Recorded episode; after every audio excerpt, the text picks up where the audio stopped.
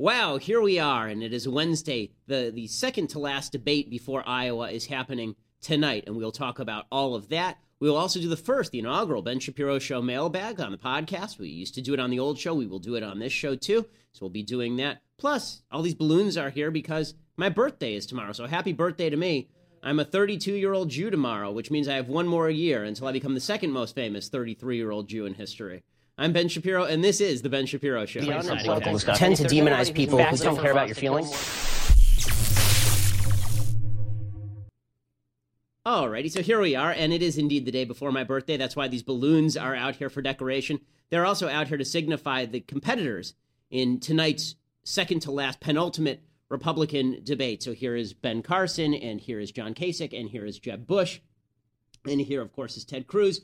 Here is Marco Rubio, and here's Chris Christie. So, in any case, so leading up to the debate, I have to say that all of the pressure tonight is going to be on Marco Rubio. Everybody is saying it's all about Cruz. Cruz is the one who has a lot to lose. I don't think that's true. Here's why. The, the main line of attack on Cruz tonight, there are going to be two lines of attack on Cruz. The first line of attack on Cruz is going to be along the, the birther lines. He was born in Canada, therefore he's ineligible to be president. I don't think that this plays on a debate stage. I think it plays in the press. I think it plays with a certain level at the grassroots. I don't think that it, it plays on a debate stage. And here's why Donald Trump is going to say, they'll ask him about it. And Donald Trump is going to say, I think he's eligible, but I think that we need to ask the question because otherwise the Democrats will sue. And Cruz will say, let them sue. The only reason they'd sue is because they're afraid of me.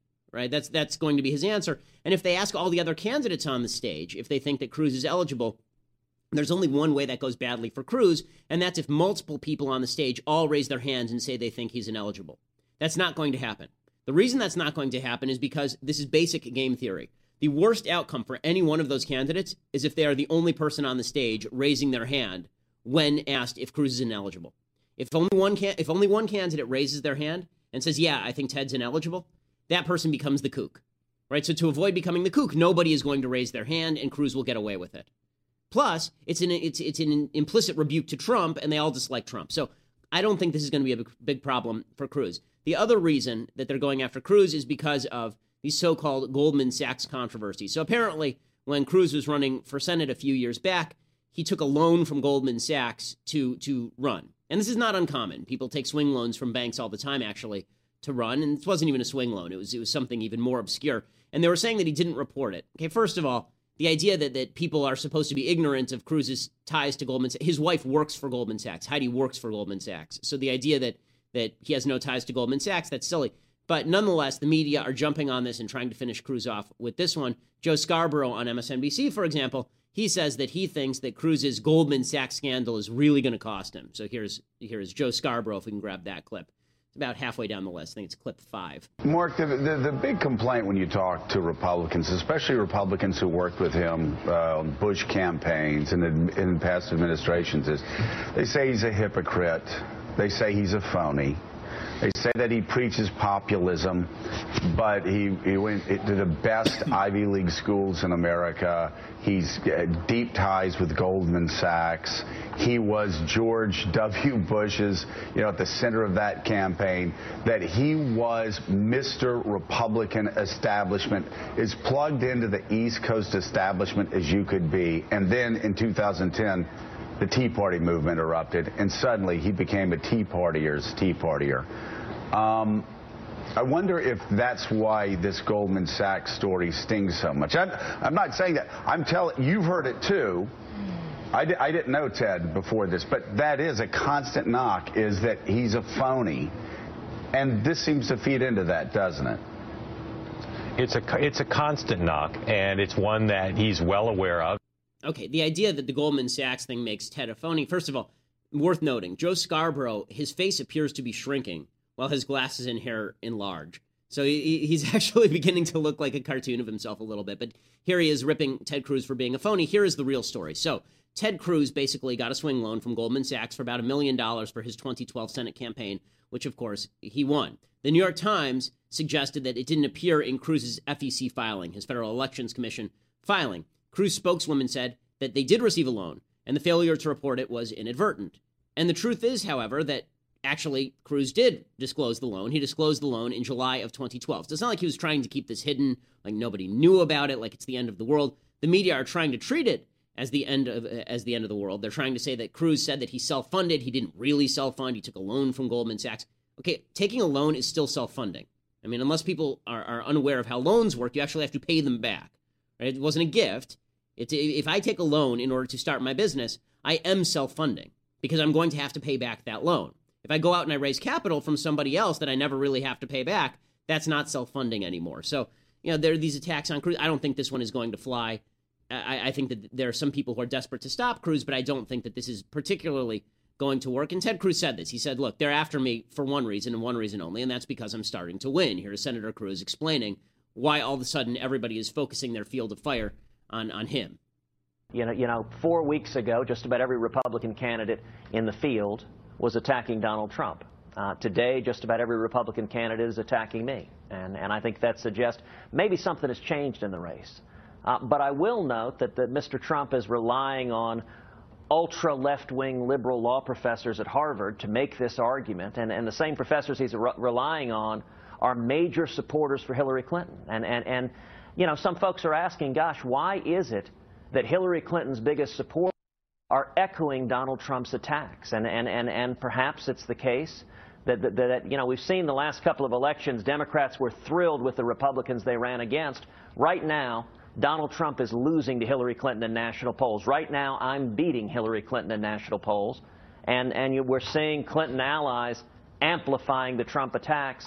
It seems to me we need a strong conservative who can win because we don't need another four or eight more years of these same policies we heard All tonight right. in the State of the Union. Stagnant Senator. economics and weakness to radical Islamic terrorism. We need strength. And so this is what you're going to get from Cruz tonight. What Cruz is going to say is they're all coming after me for a reason. The reason they're all coming after me is because they know that I can beat Hillary Clinton and they know that I'm doing well in the primary fight. Okay, so let's talk a little bit about what's happening to the various candidates. I think Cruz is going into this one, into this particular debate, in relatively strong position. I don't think it's it's formidable because I think that Trump is still on top right now, but Cruz is in pretty good position. If he wins Iowa, right now he's running second in New Hampshire or third in New Hampshire. It's, it's very very tight for second place in New Hampshire. If he wins Iowa, he will win second place in New Hampshire. Then they go to South Carolina, and it's clear that Nikki Haley doesn't like Donald Trump very much. And so there's a significant possibility that she endorses Cruz before that primary, and suddenly Cruz sweeps to victory in South Carolina, and it turns into a two man race. All of this leaves out, you remember him over here, Marco Rubio. Right? Marco Rubio, the senator from Florida. I, I want to spend one second talking about the, the problem I think that Rubio has and this is that Rubio is actually a relatively insecure guy. Uh, I've, I've interviewed Marco Rubio only once. I only had one interaction with him in my entire life on a one to one basis. It was at the 2012 Republican National Convention down in Tampa. Beautiful place to hold a convention. And, uh, and so we're there, and I'm, I'm running around interviewing various people. And I, I run up to interview Marco Rubio, and he's doing a walk and talk. Like he's been avoiding reporters all day. And I, and I kind of track him down in a, in a stairwell. And I'm asking him questions all of which are, are pretty basic questions. Like, no, it wasn't a tax on him. It wasn't about amnesty. It wasn't about any of that stuff because this is before amnesty was a thing for him, really. Uh, and and so I, I, asked him some questions about Romney versus versus Obama, and he was extraordinarily careful in how he answered the the questions. And he, he knew I was on his side. He knew. I, I mean, I was flattering to him. He he knew that that we thought alike politically. And instead of giving me a headline, he was being extremely careful, very calculated in how he answered the questions. That's either a sign of smarts or it's a sign of, of fear. Because if you're very careful in how you answer questions, it's because you don't trust yourself to get out of any situation you create for yourself. I think the real difference between Cruz and Rubio is that Cruz is, is smart and knows he's smart. And so he feels like if he steps on a landmine, he'll be able to step off the landmine. He trusts his own t- intelligence. I think that Rubio isn't quite as trusting of his own intelligence, and so he appears insecure. When you watch him, he appears insecure. He appears smooth, but he's he's one of these guys where the faster he talks, the more insecure he appears. The fact that I talk quickly, I, am I'm, I'm generally a fast talker. It's not coming from insecurity, and it's pretty obvious it's not coming from insecurity because I always speak quickly and because I have a lot to say.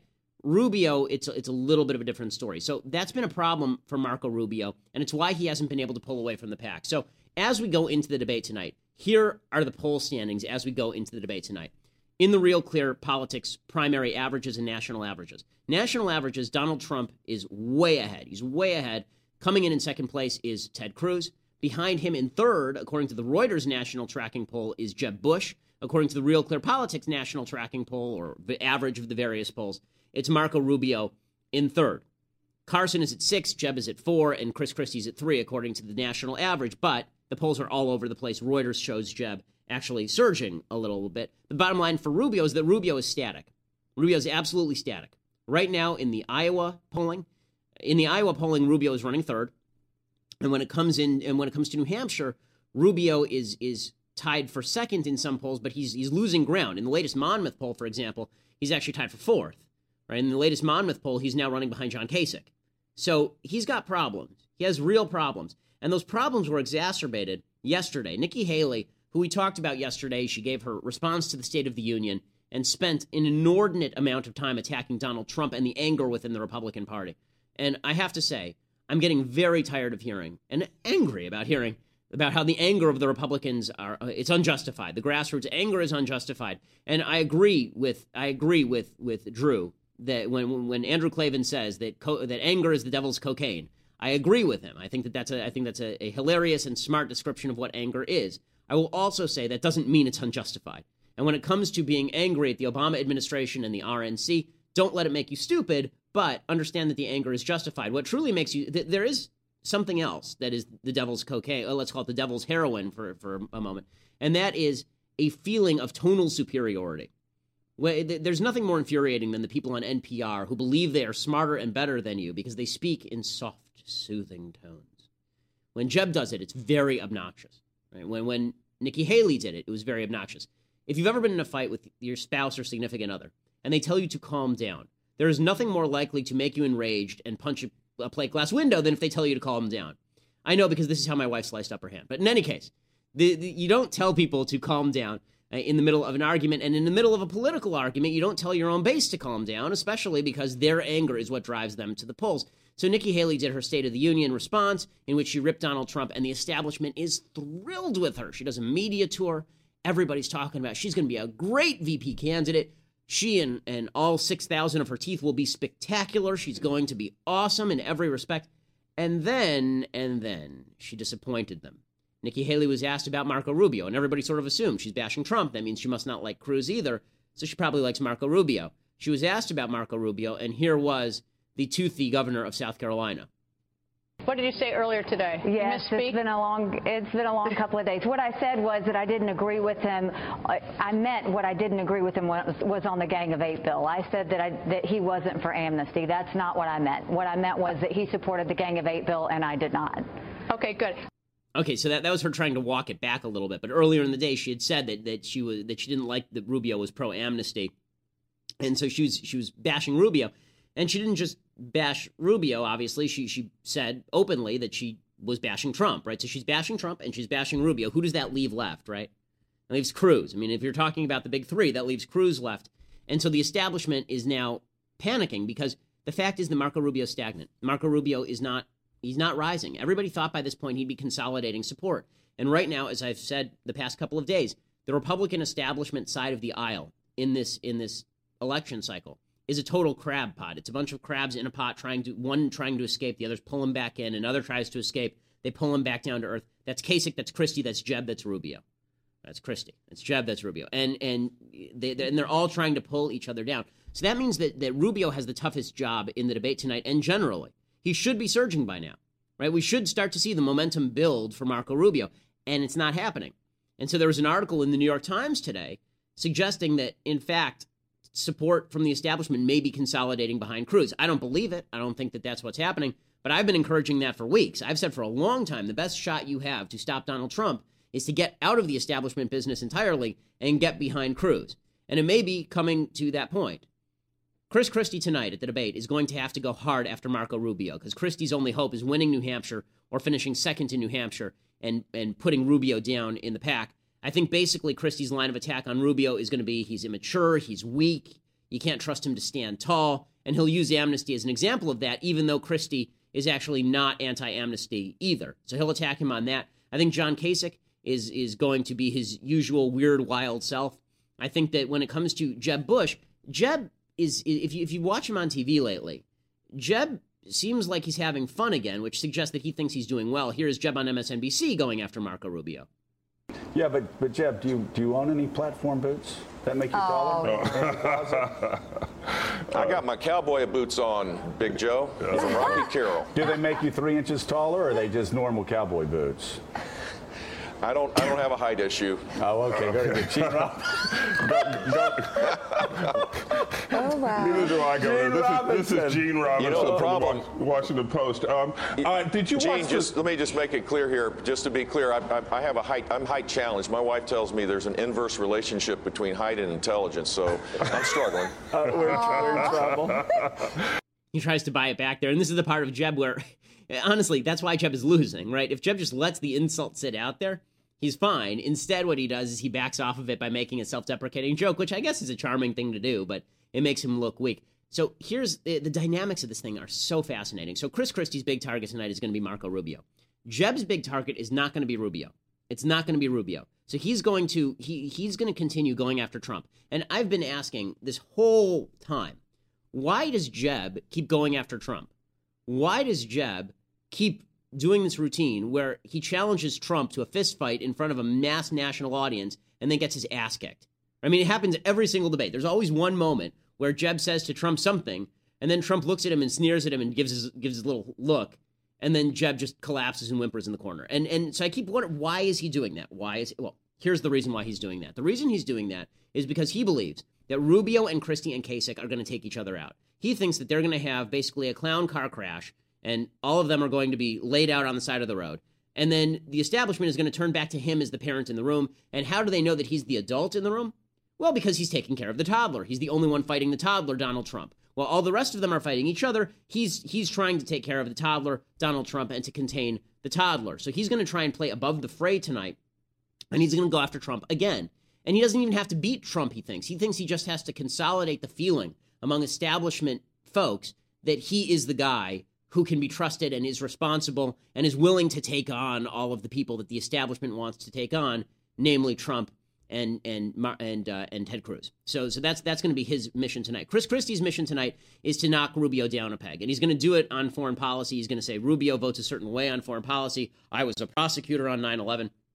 If you drink every time Chris Christie mentions 9/11, there are certain things I think we will find out tonight in the debate. For example, crucial questions we must have answered, such as was John Kasich's father a mailman? Such as did Marco Rubio's father work in a bar? And also, does Chris Christie have any experience as a prosecutor during 9 11? These are crucial questions I think that we're all waiting to have answered tonight. But Chris Christie's going to go after Rubio. Rubio's going to be trying desperately to avoid the fray, and he's going to be dragged back down into the crab pot, and he's going to get pummeled by all these guys. John Kasich is going to try and, and consolidate a second, second, second place finish in New Hampshire.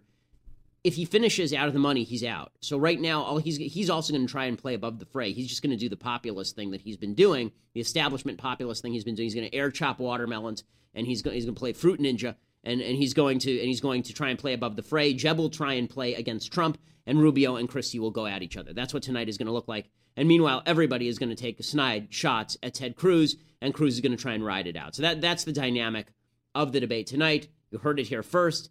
And if I'm right, then you know I don't win anything because that's my job. I get I get paid to do that. I, I win a, a nice salary. So congratulations to me.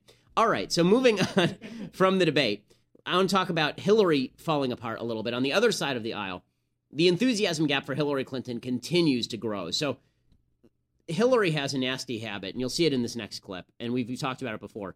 Every time she's asked an uncomfortable question, she laughs. And when she laughs, when Hillary Clinton laughs, my God. I mean, when she laughs, it sounds as though the devil's maw has opened and just and all of the butchery of the last several million years are flowing through him. I mean, it's, it's, it really is it really is terrifying. So she was asked whether Bill Clinton was in fact a liability to her campaign, and the devil's maw will open. So we're about to see. Don't, don't be frightened. Don't be frightened. We, we the the power of Christ will compel her. But but here is Hillary Clinton talking on NBC News about how her husband is actually not a liability to her campaign. In a word, does he undercut the effectiveness of Bill Clinton as a surrogate for you?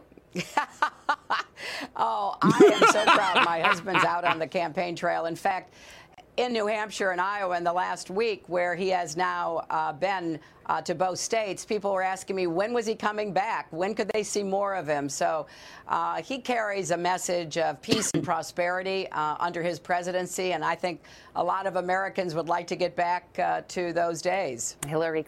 When can he come back, and when will we see more of him? Okay. Number one, no woman is asking when he can come back, and he's saying to every lady, "You can always see more of me, gang." And we, so so Hillary Clinton, the the fact that she's dragging Bill out of the closet this early and wheeling him around, I mean, he looks like death. I mean, let's be real. Bill Bill Clinton is beginning to look like a warmed over corpse. It's it's it's weekend at Bill's. They, they're stapling that wig on him and and and wheeling him around South Beach. But but Hillary Clinton is dragging Bill out of the closet here because Hillary is starting to feel a little bit of pressure from Bernie Sanders, which is amazing. Right? Bernie Sanders is the kookiest person in the United States Senate, and he is going to win New Hampshire. And there's a very good shot that he wins Iowa as well if he's got any sort of organizational base in Iowa. So Bernie Sanders was asked about Hillary Clinton, and Hillary has, by the way, been sending out Chelsea Clinton as her surrogate to attack Bernie Sanders. So Chelsea, and this is it's, it's so Clintonian, right? Hillary doesn't want to attack Bernie directly because then he'll fire back on her. She doesn't want Bill to do it because then Bernie will fire back on her. She wants Chelsea to do it so that way Bernie can't fire back on her daughter. And if he does, she says, That's my child. That's my child prop. You can't fire back on my child prop. So Chelsea goes out and makes fun of Bernie Sanders and says that Bernie Sanders wants to overthrow Obamacare and Medicare and all the rest of this. And Bernie Sanders is now beginning to open fire on Hillary Clinton. I think for the first time, Bernie Sanders is actually considering the possibility that he could win. And you can see the, the crazed gleam in his eye a gleam that we haven't seen since he was writing about how lack of sex caused uterine cancer back in the 1970s in Vermont. He actually wrote that. Bernie Sanders, you can see the gleam in his eye as he talks about taking down Hillary Clinton in this race. Here we go. Do you have the campaign infrastructure and the support from the DNC to take this all the way? Well, maybe not the support from the DNC, but we have the support from the American people. Uh, Thomas, as you know, we have raised more individual campaign contributions uh, than any candidate in the history of the United States of America. Two and a half million contributions, averaging $27 apiece. so we are getting small contributions from the middle class, from working families. Not only do we have enough money to wage a very strong campaign uh, in Iowa and in New Hampshire, uh, we are working hard in Nevada, in South Carolina, and in many other states as well. So to answer your question, I think the American people are tired of establishment politics, establishment economics. They want to see leadership stand up to the billionaire class. Our message is resonating all across this country. And yes, we have the energy, we have the funding uh, to take this to the convention. He's so excited. You can just see it. I mean, Joy Behar should just look out, gang, because Bernie's on the loose. Uh, Bernie also says that, that Hillary is actually getting nervous about this entire campaign. He says that he's gaining momentum and Hillary is, starting to feel the pressure a little bit. These two octogenarians are going to have a, a death match. They club each other with their walkers until only one only one remains. It's it's Mad Max nursing home Thunderdome. And so here is Bernie Sanders continuing to talk about how Hillary is now feeling the pressure. Well, I think what's happened is, you know, we started this uh, campaign at 2% of the polls, and now some polls actually have us ahead. And I think we have a really good chance uh, to win in Iowa and to win in New Hampshire. And obviously, as we have gained momentum, I think it's fair to say that the Clinton campaign has become very nervous. They're becoming very, very nervous. Every time I see Bernie Sanders, it just, if you don't think Barack Obama has transformed the country, and I was having this fight in the hallway with Andrew Klavan a little bit earlier. I listened to Drew's podcast yesterday, and Drew said that Obama was not a transformative president. If he's not a transformative president, how is this old codger, this dude, going to win Iowa and New Hampshire, and in national polling defeats all Republican comers. If there has not been a transformation, this old badger, who's the kind of guy who you, you go to a party at your parents' house, and there's a guy who lives down the street they really didn't want to invite, but he showed up because there's free cake, and he, and he sort of corners you, and then he starts jabbering about UFOs, and, and he's wearing overalls and a, and a dandruff flecked flannel shirt, and he's kind of spitting on you a little bit, and you're just trying to get up the, the spit guard. How did that guy end up as the leading candidate for president of the United States. How? Okay, if Barack Obama was not a transformational president, it, it shows that the weakness of Hillary Clinton and and and the transformed nation that we have become. And I think the, uh, one of the reasons for that is because there's such a disconnect in the narrative. My mom said this in 2012. In 2012, a lot of people on the right side of the aisle, including me, we, we got suckered into believing that Mitt Romney was going to win. And if you looked at the Huffington Post, there was no doubt that Obama was not only going to win, but that he was the godchild, that, that he was the God King, and he would, and everything under under his tenure had been just spectacular in every available way. And if you looked at Breitbart, which is the, the website that I am senior editor at large of, and, and I worked for them more at the time, if you looked at Breitbart, what you got was Romney was definitely going to win. Obama was the worst president that ever was. Now, I agree, Obama is the worst president that ever was, but the Democrats, the reason Bernie Sanders can can win is because the media have crafted this alternative universe where Bernie Sanders is right and Hillary Clinton is right and Barack Obama is right. This alternative universe where they, they never even see, it doesn't even occur to people that perhaps Obama's lying to them. So, just more evidence of this. Yesterday, we discussed the fact that what went down with the Iranians seizing two American boats was a lie. That all of that was nonsense. That that when when the when the administration claimed that two boats just suddenly had mechanical failure and floated into Iranian waters, and the Iranian AAA showed up uh, just to help out, and and the friendly Honda people got out and changed a couple of tires and sent them on their way. That was nonsense, and we showed yesterday that was nonsense. You had Joe Biden on national TV claiming that we didn't apologize to the Iranians and the Iranians forcing one of our sailors into apologizing to them on Iranian national TV. Right? But you wouldn't know that unless you listened to this podcast, unless you watched this podcast. The narrative, so all these facts are out yesterday, right? All of these facts are out. You've got all the pictures of American sailors on their knees with their hands behind their head. You've got the picture of the American female sailor who's been forced into a hijab. You have all of the information, you have the video of the guy apologizing to the Iranians. So, what do the Democrats do with the compliant media? What do they do? the Democrats decide that they're going to just keep pushing this narrative. It doesn't matter to them. So here is John Kerry, the Secretary of State, thanking Iran for, by, by the way, there was a new news breaking this morning. Fox News says there was no mechanical failure, which means the Iranians went out of their waters, grabbed a couple of American boats, and did it to humiliate Obama. Here is John Kerry thanking the Iranians for the privilege of American soldiers being detained and captured and forced onto their knees at gunpoint. Here's John Kerry, our Secretary of State. I want to underscore how pleased I am that our sailors um, were safely returned into United States hands this morning. Um, oh, big round of applause.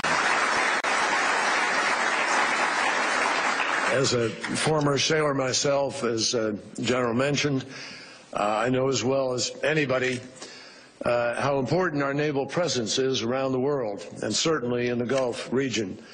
And I could not be, and I know the President could not be prouder of our men and women in uniform. I also want to thank the Iranian authorities for their cooperation and quick response. Uh, these are always situations which, as everybody here knows, have an ability, uh, if not properly guided, to get out of control. Well, okay, we can, we can um, cut this idiot off. And it, to, to paraphrase Samuel Johnson, you, you never really expect it's it's not that you expect an Easter Island head to speak well, it's that he's speaking at all. That really is the astonishing point here. But there's John Kerry thanking Iran for essentially kidnapping some American sailors. So thank you, Iran. And it wasn't just John Kerry, it was the head of the Democratic National Committee, Jar Jar Binks. Uh, and and she and she went ahead and she also said that, that all of this is just directly related to the fact that the Obama administration is so stellar and stunning when it comes to their foreign policy. So here is here is Debbie Wasserman Banks talking about how it is that that the Obama administration's been so brilliant with its diplomacy. You know, I think an example of the ability for us to quickly negotiate the release of our sailors yesterday was directly related to the fact that we have been working through Secretary Kerry and, uh, and the Iranian leadership uh, over these last two years. And Without that relationship, I, I think this, this the, the results could have been very different and very unfortunate. Oh, really? Okay. So, and, and then and then she added, "Mr. Love Barack Obama." Um, she is. Uh, I, I, do believe the theory, by the way, the George Lucas theory that that Debbie Wasserman Banks is in fact a Sith Lord. I do believe that the, the, the countervailing alternative theory. So, the, so this is the alternative world in which the left lives, and this is why Bernie Sanders is considered a frontrunner and why he's doing well.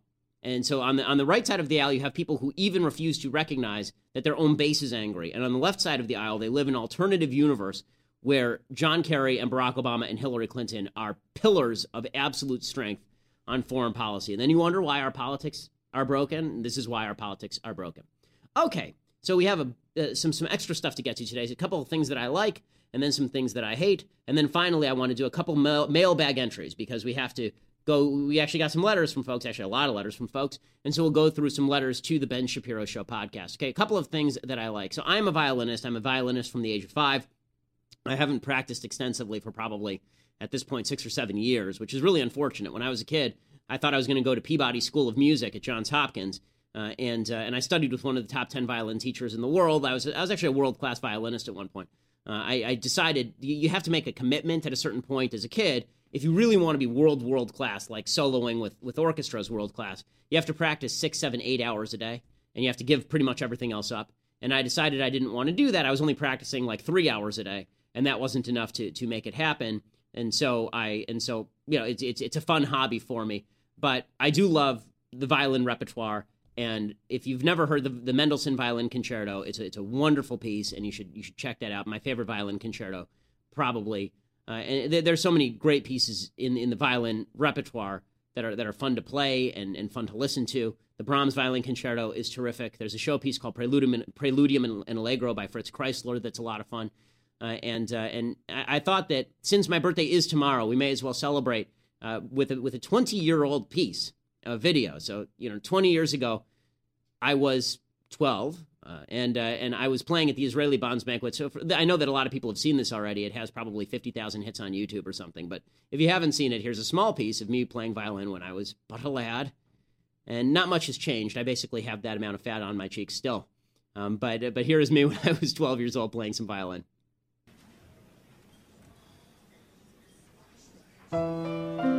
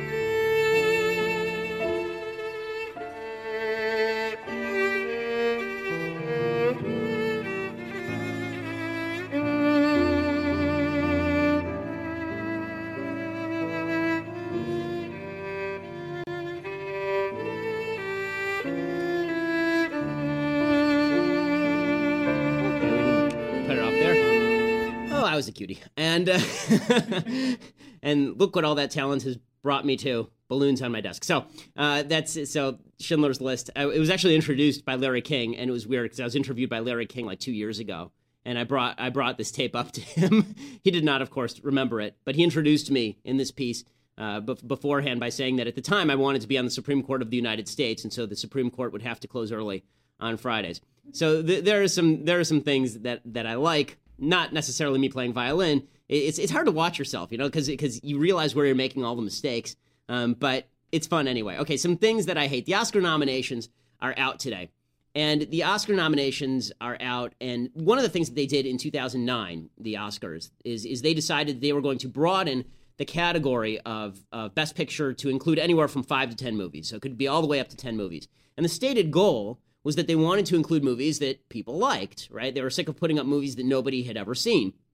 The, the Academy of Motion Pictures, Arts and Sciences, the press secretary, Sid Ganis, he said that the, the goal was to make it more interesting and less cloistered, and Variety reported the other big winners could be the TV audience if the expanded list includes more populist fare.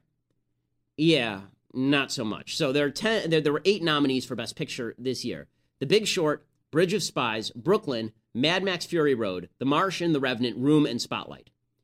So I will freely admit the only one of these movies I've seen, like pretty much everyone else, is The Martian. Right? That's the only movie on this list that I've seen. I know a lot of people saw Mad Max Fury Road. It made about 150 million dollars at the box office. There are two movies on this list that made over 100 million dollars at the box office, which is kind of for a big budget film that's that's at this point almost break even point for a lot of big budget films the other films, Bridge of Spies, which was the, the, Tom Hanks, Steven Spielberg movie, that one pretty much bombed at the office.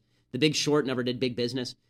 And so the question is, why is it that none of the the films that actually made money got nominated for Best Picture or pretty much for anything? Because Hollywood is so leftist that even when it comes to the acting categories, they didn't put up anyone who you would possibly think was up for it. So, for example, I think that there's a good case that Han Solo, right, that, that Harrison Ford, why not give him a Best Supporting Actor nomination? Right? Why is that so bad? Why would it be so terrible? It's a weak category this year. Why not give him a Best Supporting? Like everyone went to the theater to watch Han Solo, right? That's why you went. If Han Solo is not in that movie, you don't go to see the movie, right? Then you're back in the prequels, and everyone hates those because they're garbage. So, the, so the fact is that Harrison Ford, right? He could have been nominated. That wouldn't have been a big deal, but they did nominate Cate Blanchett and Rooney Mara for being lesbians in the 50s in Carol, a movie that has now more nominees than people who have ever seen it. Right? They nominated Eddie Redmayne for playing a transgender woman from the 1920s in, the, in this ridiculous movie called The Danish Girl, which we've talked about on the show before. So did Alicia Vikander, who's a very beautiful woman, but she she plays the the wife in The Danish Girl. That's not even her best role of the year, right? She was Ex Machina came out this year, and she's actually really good in Ex Machina. If you're going to nominate her, nominate her for that. That was a surprise hit. So the question is, why didn't they nominate any of these? Especially because if you go back in history, for example, they would it have been so terrible? There are 10 movies. Star Wars isn't going to win Best Picture. Couldn't you give it a nod? Give it a nomination? Okay, it's the number one earning picture of all time. You couldn't give it a nomination? Like, really? The original Star Wars Episode 4 was nominated for Best Picture in 1978. Right? Or Jurassic World wasn't, you know, would it be so terrible to give that a nomination for something? Well, a great movie, but it's a good, fun movie. Jurassic Park won three Academy Awards back in 1993 and probably should have been nominated for Best Picture that year, considering that Remains of the Day was, and that is the single most boring thing ever put on film. Inside Out certainly should have been nominated, right? Inside Out, the animated flick, really a terrifically creative film, really creative. They left two slots empty, right? They didn't even fill out all their slots. Would it have been such a terrible thing for all the people and made $356 million at the box office at the domestic box office. Would it have been such an awful thing for to to give this sop to the American public? We saw a movie and we want to root for that movie to win. When's the last time like a real blockbuster, big picture epic won Best Picture? Was it was it Return of the King? Maybe. I think it was Return of the King. I mean, it, and then it's been nothing since. Right? None of the Batman flicks. Dark Knight certainly should have won Best. What came out that, the year of Dark Knight? What won that year? Does anyone even remember? Hurt Locker. I mean, that's a joke. Hurt Locker won that year. That's exactly right. Hurt Locker won that year. Hurt Locker is a mediocre flick at best. At best. Right? And last year, American Sniper loses to Birdman? Are you kidding me? Are you kidding me?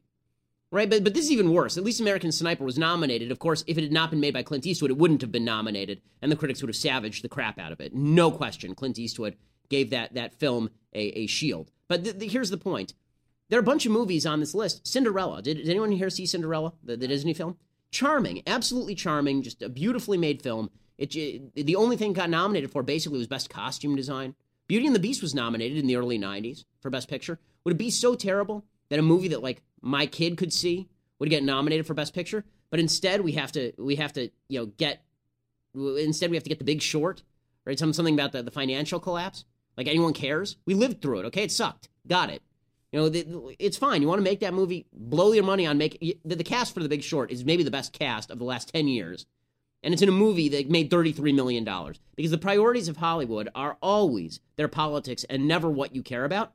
They just use what you care about to fund their own priorities and then slap you in the face over it, which is why all of the ratings are going down for the Oscars as well they should. So, you know, that's something that I, that I really hate is the elitism of the Academy. It really would not kill them. It would not kill them at all if they were to nominate at least a couple of flicks that some people might have liked. I mean, even at the Golden Globes, they couldn't even put The Martian in the right category. They give it an award for comedy or musical. Musical? I wasn't aware that Matt Damon was singing while he while he sifted his own crap in a in a Martian tent. I wasn't aware that that was part of the film. Okay, so that's something I hate. And speaking of Hollywood things that I hate, there's something that's making the rounds right now that's that's really quite horrible. It's it's this this show on Netflix, and I've watched a couple of episodes of it called Making of a Murderer. It's about a guy named Steven Avery, and it's become a big thing now. It's a doc- 10 part documentary, 10 hours of your life that you can waste watching this, in which basically these documentary makers leave out all of the evidence to suggest that a guy who murdered a girl didn't actually murder the girl, that it was a big conspiracy by the state of Wisconsin in order to get this guy because they had wrongfully imprisoned him on charges of rape. He got out, and then they framed him for murder, right? And here's the trailer for Making of a Murderer in case you missed it. Let's, let's grab the trailer if we can first and uh, and and then we'll go to the, the the woman who is the fiance. Do we? And we don't have the trailer. Okay, fine. So here, in any case, Steven Avery's ex, his ex fiance, she's now coming out. This is the guy who was the supposed innocent in all of this. She's coming out and she's saying, "Oh no, he absolutely did it." And here is her testifying about the fact that that he absolutely did it and what kind of a guy he was. So we can play that. Do you believe Steven Avery killed Teresa Halbach? Yes, I do. Why? Because he threatened to kill me and my family and a friend of mine. what did he? How did he threaten you? I was in a bath and he threatened to throw a blow dryer in there and he told me that he'd be able to get away with it. What was the reason? He's sick. What was your relationship like with him? Not good. Abusive. What kinds of things would he do to you? He'd beat me all the time, uh, punch me, throw me against the wall. I tried to leave. He uh, smashed the windshield out of my car so I couldn't leave him. I was at work one day and he was up there spying through a window. I got in the car after work. I knew nothing about it, and he just started slapping me and got back to the jail. They told me I wouldn't be working anymore, so I couldn't see him because they noticed the red marks on my face. How long were you in a relationship with them? Two years. Just about two years. Okay, we can cut it off there. Uh, first of all, stellar camera work by Headline News. The, the, the camera, the camera's on the reporter literally this entire interview, so you're just hearing this woman cry off screen. But okay, so so for people who don't know, this guy murdered a woman named Teresa Halbach. She's a 25 year old photographer, and he he catfished her to her house, to his house. He said that he wanted her to come there to do a, a, a photo shoot for Auto Trader magazine, and asked specifically for her to come there. And according to the prosecution, he uh, he then chained her to his bed, raped her, forced his nephew to rape her, stabbed her, ki- killed her, and then and then drained her blood in the bathtub and burned her body in a, in a trash can, basically after torturing her for a prolonged period of time. And the documentary makers try to make it seem like he's innocent, and they do the same thing on a routine basis. I mean, this is what Hollywood does. Hollywood finds a certain romance. We were talking about this yesterday, a little bit after the show. Hollywood finds a romance in turning villains into victims. And this is true going, and Bob Dylan did this with the hurricane, right? Hurricane Carter was a guilty man. He was not innocent. They tried to turn him into a, an innocent man. They made a movie about him with, with Will Smith. He's not, it's not true. He was guilty. Now, Fox is about to do this with O.J. Simpson. They have a miniseries they're doing with Cuba Gooding Jr. about O.J. Simpson where they leave it up to the audience whether O.J. did it, which is just, O.J. did it, okay? Just telling you straight out. O.J. murdered his, his ex wife, and then he murdered Ronald Goldman as well, and he's a brutal murderer. Okay, but but this is what Hollywood likes to do, and the way that they explain all of this is they talk about the backstory, the side of the killer that you didn't know, the side of the killer you didn't know. And what's what's really fascinating about the Bible, I, I, obviously I love the Bible. I'm a believer in the Bible. It's why I wear a yarmulke. It's why I'm an Orthodox Jew. When it comes to the Bible, God, who wrote it, does not care about backstory. One of the fascinating things, if you read any element of the Bible, is basically what you get is the lineage of the person, and then fast forward to when they're adult making decisions. You don't get anything about how they were mistreated by their siblings or how they were bruised in, in childhood. No, all you get is here's them being born, and now here's what they do as a human being. And they're responsible because they're adults. They're an adult, so you're responsible for your own actions as a human being. What Hollywood focuses in on is backstory all the time. And what they don't understand is that the backstory is usually the least interesting part of the person. It's, it's why Hollywood likes backstory and not plot, and plot has gotten weaker over time, and backstory has gotten stronger over time.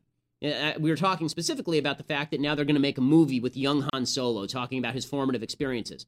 I don't care. I don't care. I'm not going to watch that movie. The reason I'm not going to watch that movie is because Han Solo is cool the minute he arrives on screen and shoots Greedo first. Right? That's how you know that he's cool. The way you know that he's a badass is because he's not going to take crap from people, somebody's hunting him, and he shoots him right off the bat. Right? You don't need to know where he went to high school and was he was he bullied for being gay? And like, you don't need to know any of this stuff. The backstory is not important. But for the left, backstory is always important, always important, except when it comes to people with whom they, they really disagree, in which case the backstory doesn't matter at all. But it's, it's, it is fascinating that, that the left's obsession with backstory goes here too. I mean, the, the first half of Making of a Murderer is what a glorious kid Steven Avery was, and how all of his youthful hijinks were just that. They were hijinks. Like, for example, in the documentary, at least the part that I saw, they say that, that Avery was goofing around with a cat and burned it to death. Okay, I've never goofed around with anything and burned it to death. Right? It's, it's never actually happened. When I goof around with my child, I'm never in mortal fear that I'm going to burn my child to death. Right? The, the, what he did is he set his cat on fire, he soaked it in gasoline, and then watched it burn to death. Right? That's what he did because he's a sociopath. Right? Or, or at the very least, he's somebody who's very sick or, or evil. But again, the left's obsession with backstory is something that actually hurts its art because they're so interested in backstory. Books are for backstory, movies are for action.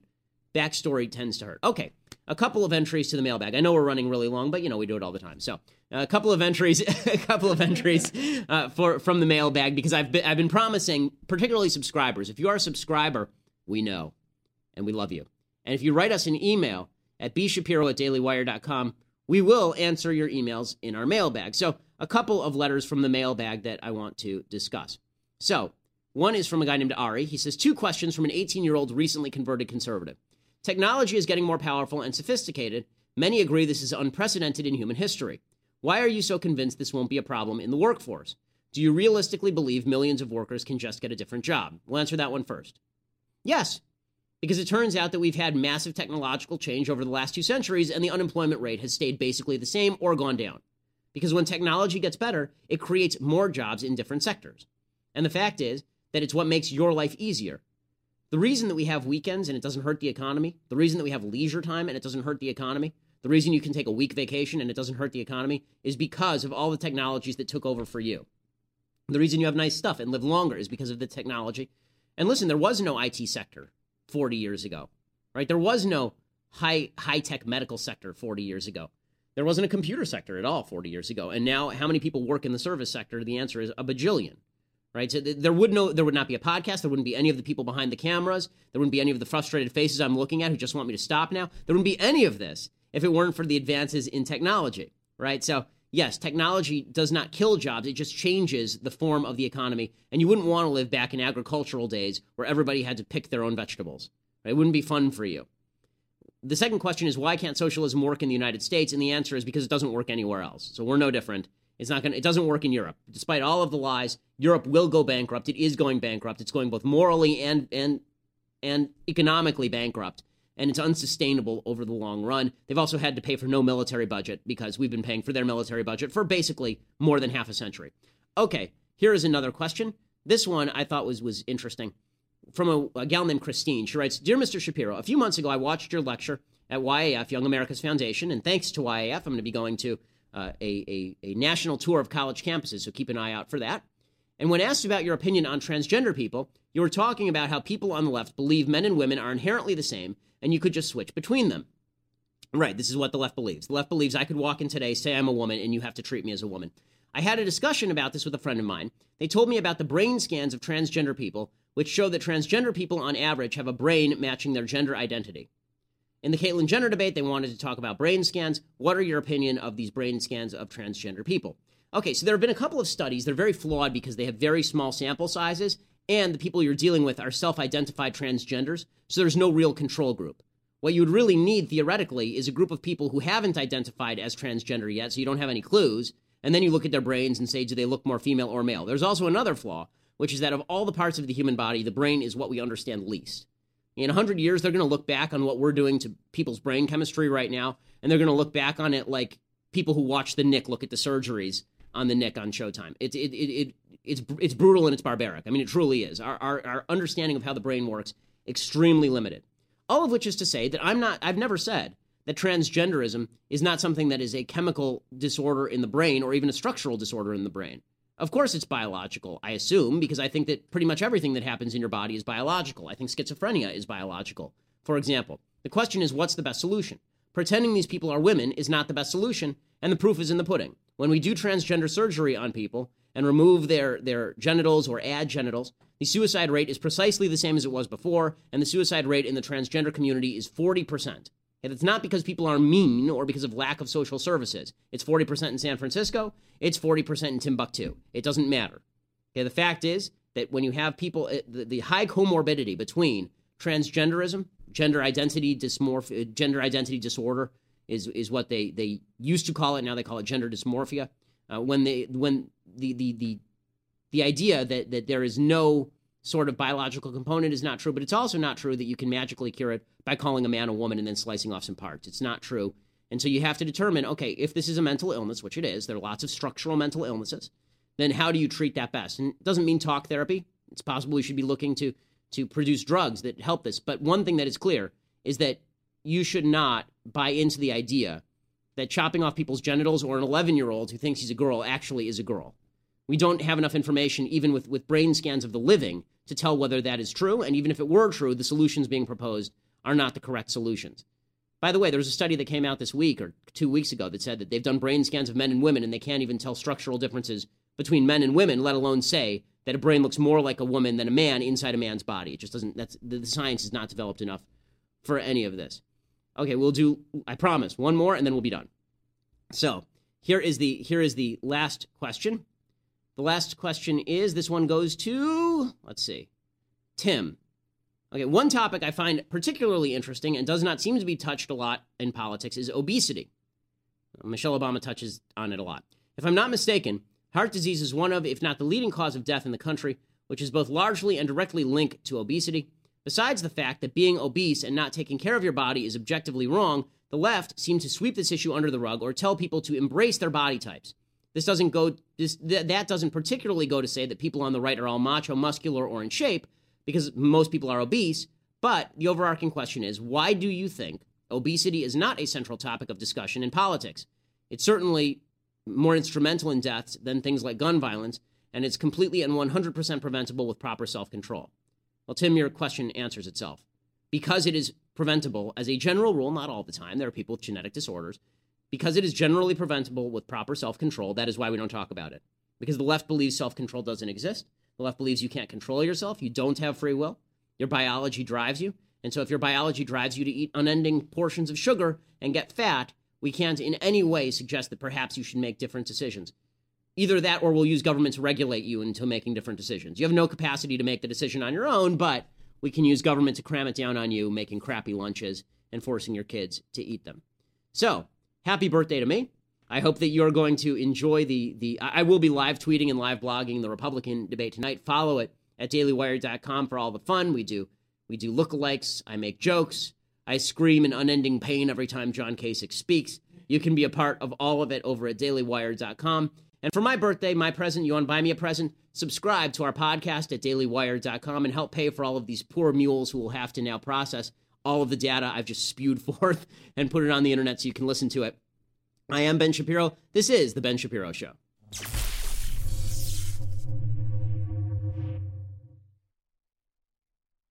We'll get to more on this in just one second. First, Pure Talk believes in American values, and that free should mean, you know, like free. So when you switch to Pure Talk today, you'll get a free Samsung 5G smartphone. There's no foreign line requirement, no activation fee, just a free Samsung that's built to last with a rugged screen, quick charging battery, and top-tier data security. Qualifying plans start at just 35 bucks a month for unlimited talk, text, 15 gigs of data, and a mobile hotspot. Pure Talk gives you phenomenal coverage on America's most dependable 5G network. It's the same coverage you know and love, but for half the price of the other guys. The average family saves almost $1,000 a year. So, I challenge you to choose a company that actually doesn't hate your guts and shares your values. Let Pure Talk's expert U.S. customer service team help you make the switch today. Go to puretalk.com slash Shapiro to claim your eligibility for your free brand new Samsung 5G smartphone and start saving on wireless today. Again, go to puretalk.com slash Shapiro to switch to my cell phone company. I've been using them for years. They're fantastic. You'll love them as well. Go to puretalk.com slash Shapiro and claim your eligibility on that free brand new Samsung 5G smartphone. Start saving.